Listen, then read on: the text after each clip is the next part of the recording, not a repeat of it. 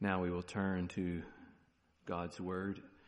We're going to be in John chapter 12 this morning. We're going to hear a teaching about this moment, which we've just talked a little bit about and sort of kind of halfway reenacted here. Um, John 12, 9 to 26, and I'm going to invite my wife Megan Fords to read for us. Um, hear the Word of God, John 12. Thank you, sweetheart. Morning.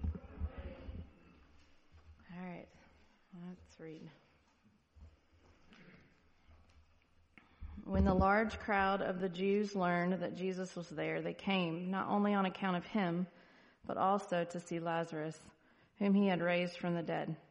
So the chief priests made plans to put Lazarus to death as well, because on account of him, many of the Jews were going away and believing in Jesus. The next day, the large crowd that had come to the feast heard that Jesus was coming to Jerusalem. So they took branches of palm trees and went out to meet him, crying, Hosanna, blessed is he who comes in the name of the Lord, even the King of Israel. And Jesus found a young donkey and sat on it, just as it is written, Fear not, daughter of Zion. Behold, your king is coming, sitting on a donkey's colt. His disciples did not understand these things at first, but when Jesus was glorified, then they remembered that these things had been written about him and had been done to him. The crowd that had been with him when he called Lazarus out of the tomb and raised him from the dead continued to bear witness. The reason why the crowd went to meet him was that they heard he had done this sign. So the Pharisees said to one another, You see that you are gaining nothing. Look, the world has gone after him. Now among those who went up to worship at the feast were some Greeks. So these came to Philip, who was from Bethsaida in Galilee, and asked him, Sir, we wish to see Jesus. Philip went and told Andrew. Andrew and Philip went and told Jesus, and Jesus answered them, The hour has come for the Son of Man to be glorified. Truly, truly, I say to you, unless a grain of wheat falls into the earth and dies, it remains alone, but if it dies, it bears much fruit. Whoever loves his life loses it, and whoever hates his life in this world will keep it for life eternal. If anyone serves me, he must follow me and where I am, there will my servant be also. If anyone serves me, the Father will honor him. The grass withers and the flower fades, but the word of our God will stand forever.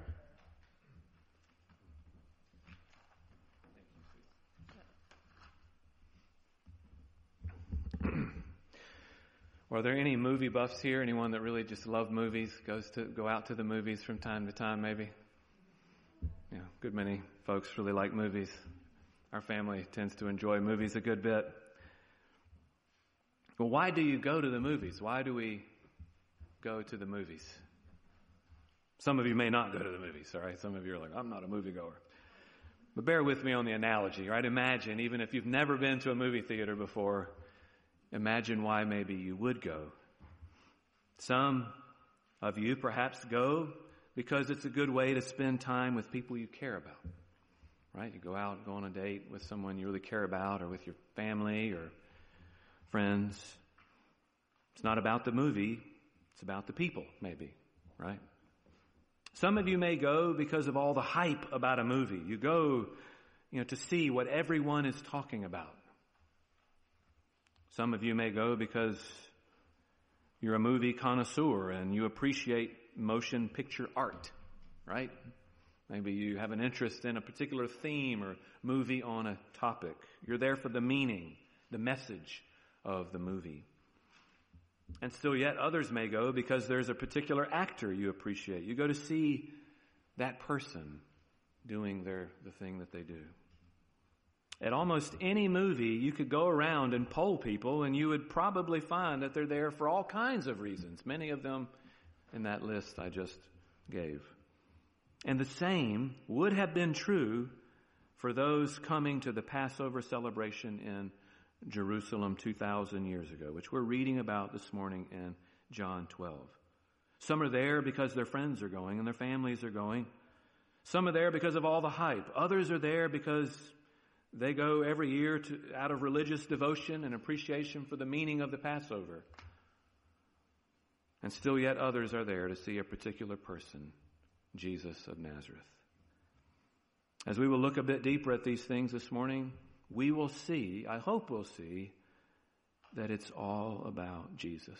All this commotion, everything that's happening, even the Passover itself. As we go through the week, we're going to see this, that it was truly about Jesus Christ.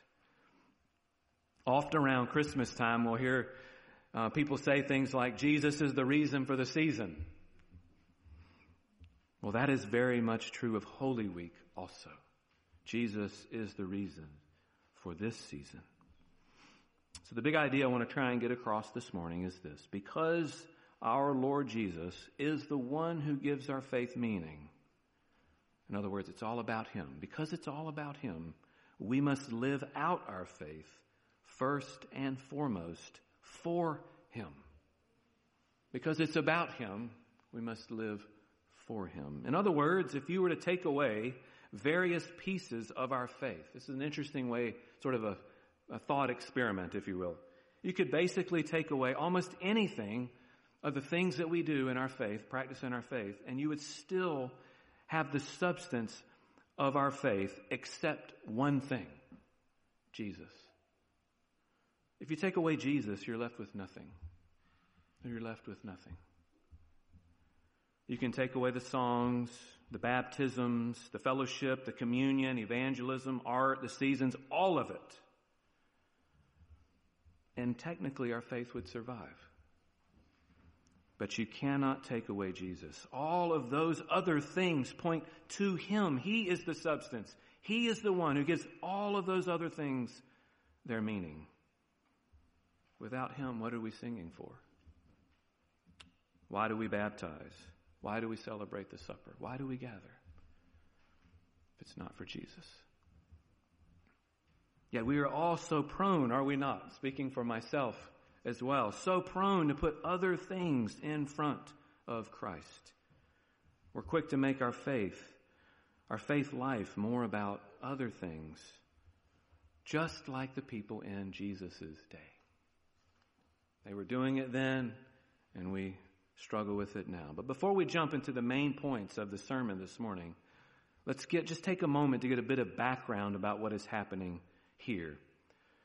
A few moments ago, we reenacted in our own way some of the elements of this entrance that Jesus made into Jerusalem. Perhaps you're wondering, what in the world is going on, right? Show up to church, and there's people marching around in the building singing these songs and waving tree branches for all, of all things, right? What is that all about? And actually, in some places where palms are not found, folks wave other sorts of branches to remember this moment. But what's with the, you know, the, the palm branches and the hosannas and why in the world is, you know, in this story, Jesus riding on a donkey and what's the big deal about this moment in Jerusalem? These are all great questions, and I'm going to try and give you some, some quick answers here. You see, Jesus was going to Jerusalem to celebrate the feast of Passover. Passover was the time when the Jews remembered God's mighty deliverance out of slavery in Egypt centuries before what is called the Exodus. We'll talk more about the meaning of, of Passover this coming Thursday night at our Maundy Thursday service. I invite you to come to that. I hope you'll come and we'll talk more about uh, the Passover. For now, suffice it to say that this was a very significant feast celebrated every year by the Jewish people. Okay? This was a very, very significant moment in their faith life. Tens of thousands of pilgrims from all the surrounding regions would have been coming to Jerusalem. The city would have been swollen to the very maximum capacity. Think Tunbridge Fair, okay? Think Tunbridge Fair. Something like that. Little town packed with people. People were coming from all over. Would have been a great time of joy and jubilee as the people remembered God's deliverance. Leviticus 23. Leviticus is a book in the Old Testament, kind of near the beginning of the story there. If you wanted to flip back and look at it, would be maybe give you some more insight to what's going on here. But Leviticus 23, which speaks of the various feasts that were required for the Jewish people uh, to observe, it mentions near the end of that chapter that the people are to wave palm branches for many of these feasts and rejoice before the Lord. As our passage before us today says, Jesus was staying in Bethany, just about two miles or so from Jerusalem with his good friends. Bethany was the home of some of Jesus' closest friends, Mary and, and Martha, and a man named Lazarus, whom Jesus had raised from the dead in the chapter just prior to this one. Word would have spe- spread quickly about this miracle.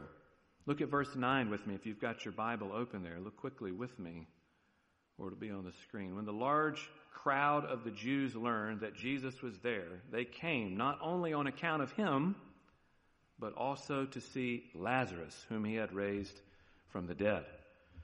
So there's all this commotion, not only because of Passover, but because a great miracle has been performed. Something very significant has happened.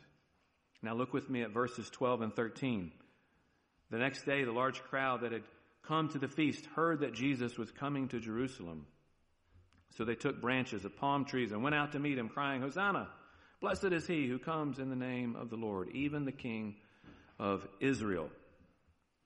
So Jesus stayed the night with his friends in Bethany, just right outside Jerusalem, and then the next day they went out of the city to wait upon him uh, to arrive in Jerusalem for the feast. So all these pilgrims know Jesus is there. They've heard of this miracle. Of course, there's a lot of hullabaloo about Jesus all throughout the kingdom, anyways. So they know he's going to be there, and he's done this thing, and they've got their palm branches ready. And so that next day, they leave the city, and they're going out in anticipation that he's going to be coming in to Jerusalem to this very important feast. And as he approaches, they're waving the palm branches, which again accompanied various feasts, and they are rejoicing.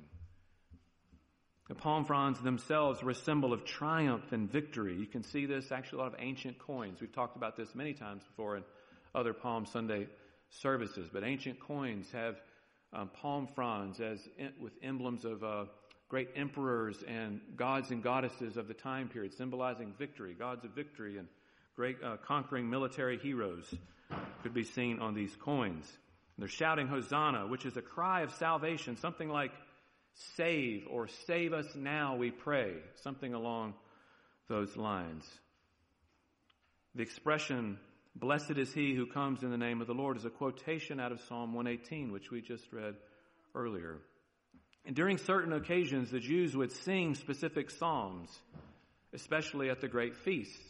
So sometimes folks will ask about, uh, you know, why we do certain things in our, what we call our liturgy, certain things in our services. Well, this is what the Jewish people did going back thousands of years. They had certain songs and things they would say at certain moments in their faith life. And this was one of them. They would sing these psalms called the Hallel Psalms as they came up into Jerusalem for many of their feasts and celebrations. And that word Hallel means praise in Hebrew. Psalm 118 was one of these psalms that they would often sing at this uh, sort of moment this time. So the people were shouting out the words from Psalm 118 as they meet Jesus on the road coming into Jerusalem. And this psalm in particular is special. It's one of the what's called messianic psalms, which means it was a psalm that was speaking of the long awaited and expected Messiah figure that was coming, this rescuer, this person they were looking to and expecting to come, who was going to save them. No doubt with the great miracle that Jesus performed in Bethany just prior to this moment and with all they had heard about Jesus, many were beginning to speculate if Jesus might be this Messiah hero figure that they had been longing for. Notice in verse 13, the people are also calling him what? The King of Israel. Do you see that there in verse 13? You see, at one point earlier in Jesus' ministry, after performing a great miracle, the people tried to rise up and make Jesus king. They tried to, you know, give him that authority and power over them. In an earthly sense, they wanted him to reign. They wanted him to kick out the, their oppressors, the Romans, to get them out of their lands and reestablish Israel as a sovereign nation, a self-governed nation. But Jesus wanted nothing to do with it because he had come for a different kind of purpose. And this is where the donkey comes in, okay? I'm going to say more about the king thing in a moment. But this is where the donkey comes in. Why is Jesus on a donkey? The people would have done well to give more attention to the fact that Jesus was riding a donkey. If you look at verse uh, 15 there in your Bibles, if you've got it, Fear not, daughter of Zion. Behold, your king is coming. There's king, so they see that. Sitting on a donkey's colt. They, they perhaps missed the meaning there of that part. This is a quotation out of a little book near the end of the Old Testament called Zechariah, and it foretells a day when the coming king will enter Jerusalem on a donkey.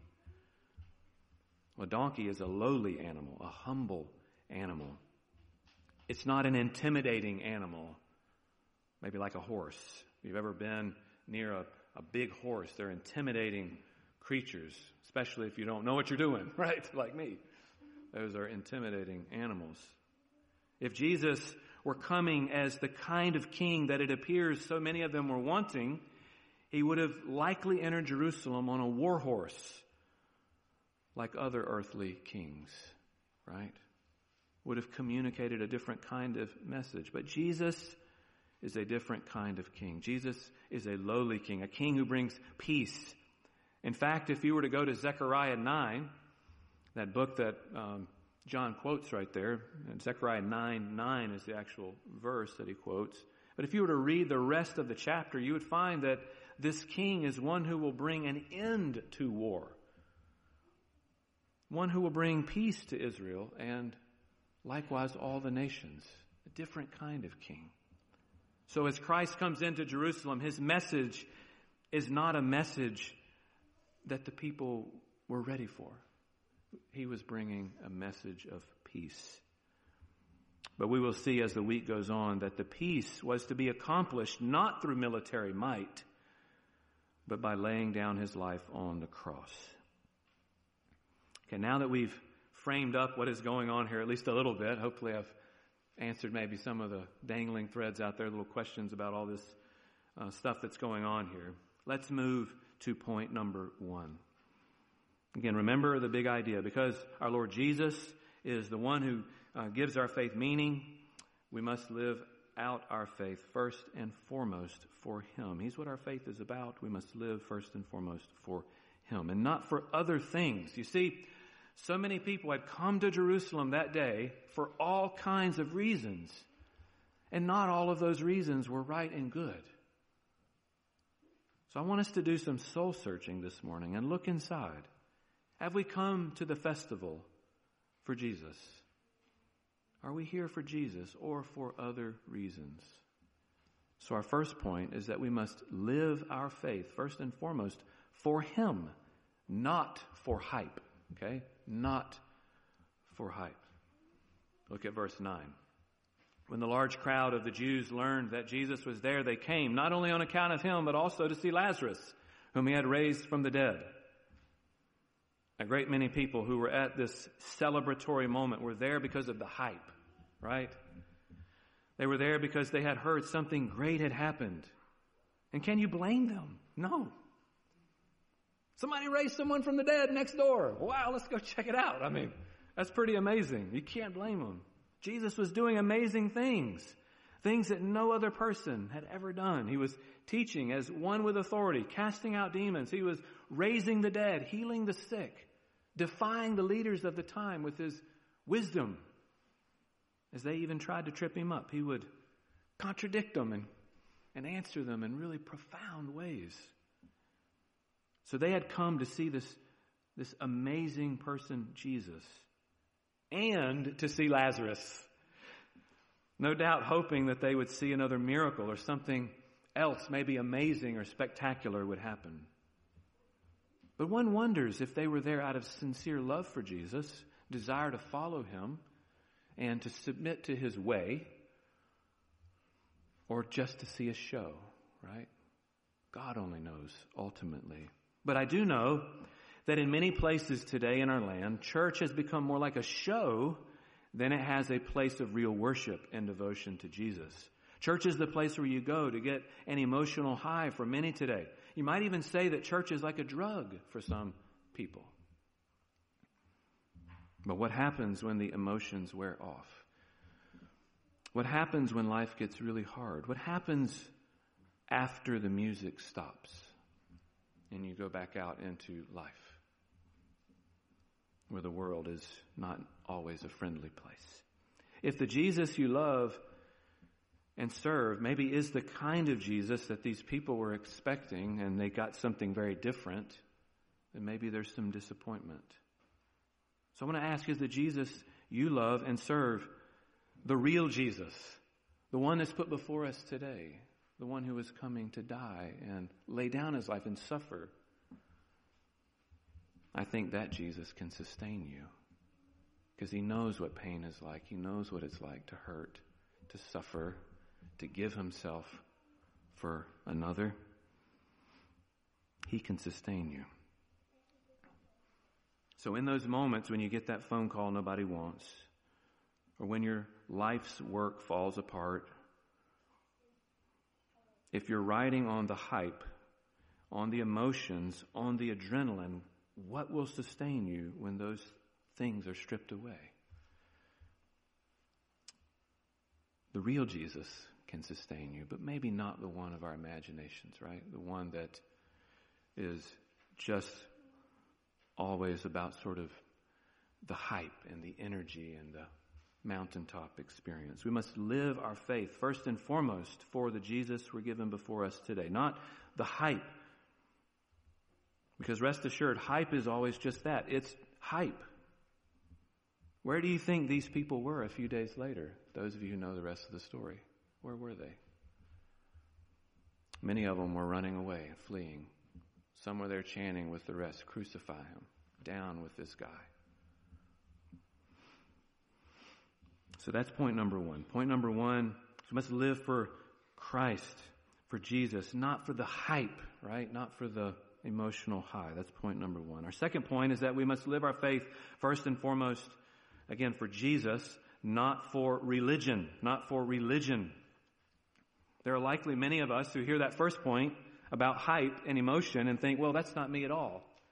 Right? I'm, I'm not falling off the fence on that side of things at all. Maybe hype is not something that means much to you. You're the type who does things because, well, you're just supposed to do them. A lot of folks around here like that, right?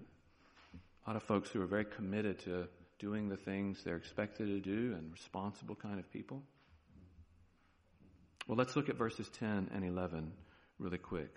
Let's think about these people called the chief priests, the Pharisees. The chief priests made plans to put Lazarus to death as well because on account of him, many of the Jews were going away and believing in Jesus. Well, if you can believe it, these people were angry because Jesus had raised someone from the dead. Can you believe it? Jesus is helping people.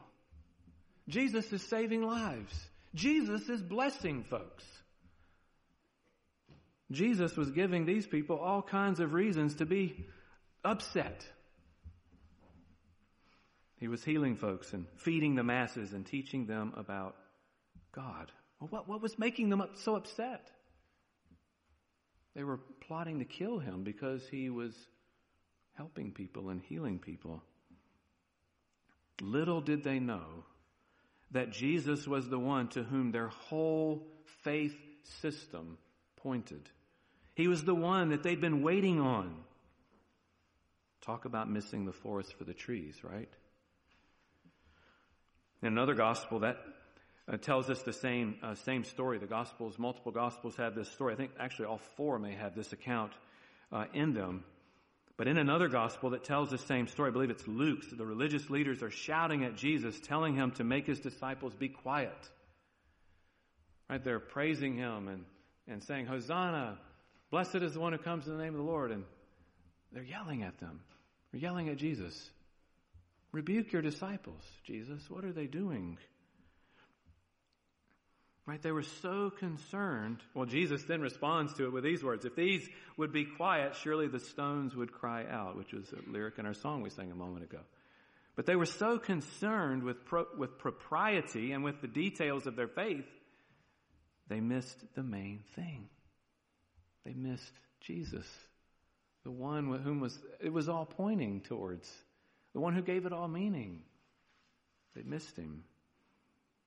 And in the end, it's not how well we keep all the various details of our faith that saves us. That's not what saves us. That's not what would have saved them. their obedience? Only Christ. They were looking forward to the coming one. He's now come. We look back and remember what he's done. He's coming again, so we're looking back and forwards. Those of us who are New Testament people, right? But in the Old Testament, they're looking forwards to him. And their system taught them that you can't, you can't work to be right with God. That's not how this works. It's a, it's a, a grace system, a system of grace. All of it, start to finish. Only Jesus saves. Our religious duty is important because it's one of the ways that we express our love for God. So we don't discard the commandments, right? We don't just say, well, we'll live however we want because it doesn't matter and we're not saved by doing that stuff. No, we don't discard it, right?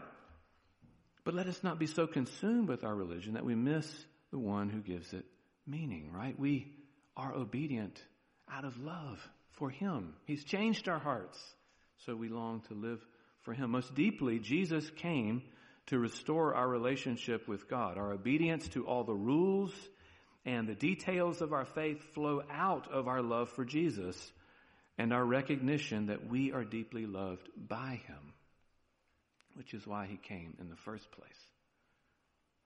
We are not loved because we are obedient. We are obedient to God because we are loved. When we fail, we can run to Him and receive His forgiveness and grace. And the Pharisees had completely turned this all around and they missed it. They missed their Messiah.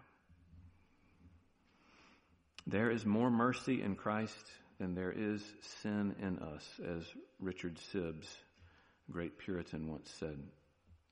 The religious leaders of the day missed that. Let's not miss it too, right? That it's all of grace. That's point number two, okay? Let's not be so wrapped up in all of the details of our faith that we missed, we missed Jesus. Point number three, we must live our faith first and foremost for Him, not for politics. And this is another interesting thing that we see going on here in this story, right? So we've got people there for the hype. We've got people there, uh, right, for other reasons. We've got people there for because maybe their family's there, or because maybe some, again, like the Pharisees, were there for obedience, and this is what we're supposed to do. And then you've got people there hoping for a revolution, right? That are there for political agendas. This too was an error that we see happening in Jesus' day. As I've already pointed out, there were some people there for all kinds of different reasons, hoping that, and one of them was that they thought maybe Jesus could kick the bad guys out and restore the nation to what it should be. We see them hailing him as the king of Israel in verse 13. And that is true. Jesus is the king of Israel. But he was not the kind of king they were wanting or expecting. Jesus was a servant, humble king who was going to lay down his life, not a military conquering king. And there will come a day when Christ will return on a horse and will usher judgment. And that day is coming. But that this moment we're looking at today is, is not that day. And I wonder if they understood this, would they have been there that day? That Jesus was not, his, his purpose was not to, to boot the Romans out and set up Israel as a sovereign nation again. Would many of these people have been there? Maybe. Would they have been as excited as they were? Would they have filled the streets with chants and praise? Maybe. But I think there are many people in churches today who are in churches for all sorts of reasons that are not right and good. Maybe even many in church for political reasons and not really and truly for Jesus. And this applies on the left end of the spectrum and the right end of the spectrum. All sorts of political churches all around us that focus more on political agendas than on Christ. But hear me clearly. I'm not against politics, and I don't think the Bible is against politics either. There's a biblical kind of politic, if you want to call it that. I think what we have to say as followers of Jesus has massive implications for our political life. I think believers should be active in the public square and should serve in offices as they are equipped and called and able. I think believers should vote and be vocal about right and wrong. We're to have a prophetic witness, to speak the truth, to power, to seek justice for all, right? These are things that we should be committed to, right? We are to call sin sin and so on. And that has political ramifications. I believe that with every fiber of my being. We need to understand our times, discuss the issues, walk wisely, and politics is a part of that. But that is still not why we're here this morning, right? We're, we're here at this, what you might say, a mini feast. Sundays are a mini feast of sorts, a mini celebration of Christ's death and resurrection. And we're here this morning not at a Republican rally or at a Democrat rally or a socialist rally or an independent rally. That's not what we're doing here, right? And that triumphal entry we're reading about this morning in John 12 was not what so many thought it was. Many were there with political aspirations. Get these Romans out of here. Not for Jesus. Not even for perhaps the Passover. They were there for other reasons. They were there, maybe you could say, to see Jesus do their bidding. But that is not why Christ had come. As Christians, we gather first and foremost to worship Him to profess our allegiance to Him above all other things, to know Him, to call upon Him, to confess our sins to Him, to remind ourselves that He is the rightful ruler of this world, and one day He will return and renew it. We're reminding ourselves of all of these things, right? And there's political ramifications of some of those things. But Jesus is the main thing. There was one group who came to the feast that day that seems to have understood a bit better than others the point of it all. Look now with me at verses 20 and 21, if you've got your Bible. Now, among those who went up to the feast to worship at the feast were some Greeks. So these came to Philip, who was from Bethsaida in Galilee, and asked him, Sir, we wish to see Jesus. They had come to the Passover to see Jesus. That's why they were there. We are not given many other details about this moment, but those words alone capture the essence of maybe why they were there. We want to see him. They go out of their way to see Jesus. I want to ask you that question this morning. Are you here to see Jesus? to have an encounter with Christ this morning? Would you be content to see no one else, to have no other thing if you had Jesus? Beloved, there's nothing more for us here than Jesus. There's no greater gift for heaven to give, no other blessings, no more rewards Nothing to be added to what we already have. Do you see that? Is Christ truly your greatest treasure? Is He the one you've come to see today? May it be so. He is the reason for this season, Holy Week. So let's keep that in front of our minds in all that we do this week. Amen.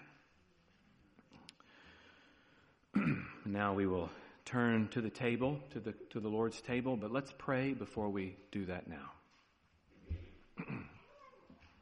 Lord, I know we're, we're all a mixed bag and it's hard f- for us to parse these things out and, and to ask those difficult questions. Would, would I be content with just Jesus?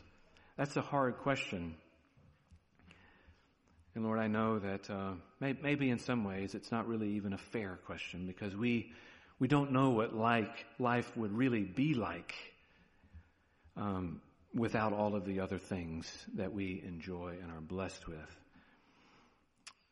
But Lord, I pray that people would would get what I'm what I'm trying to say. Is Christ the most important thing? Is He the greatest reason, the ultimate reason the biggest thing in our hearts when we come to church and when we celebrate and when we come to the Lord's table, when we do the things that we do as believers? Is He everything for us? Is He the one who truly reigns on our heart.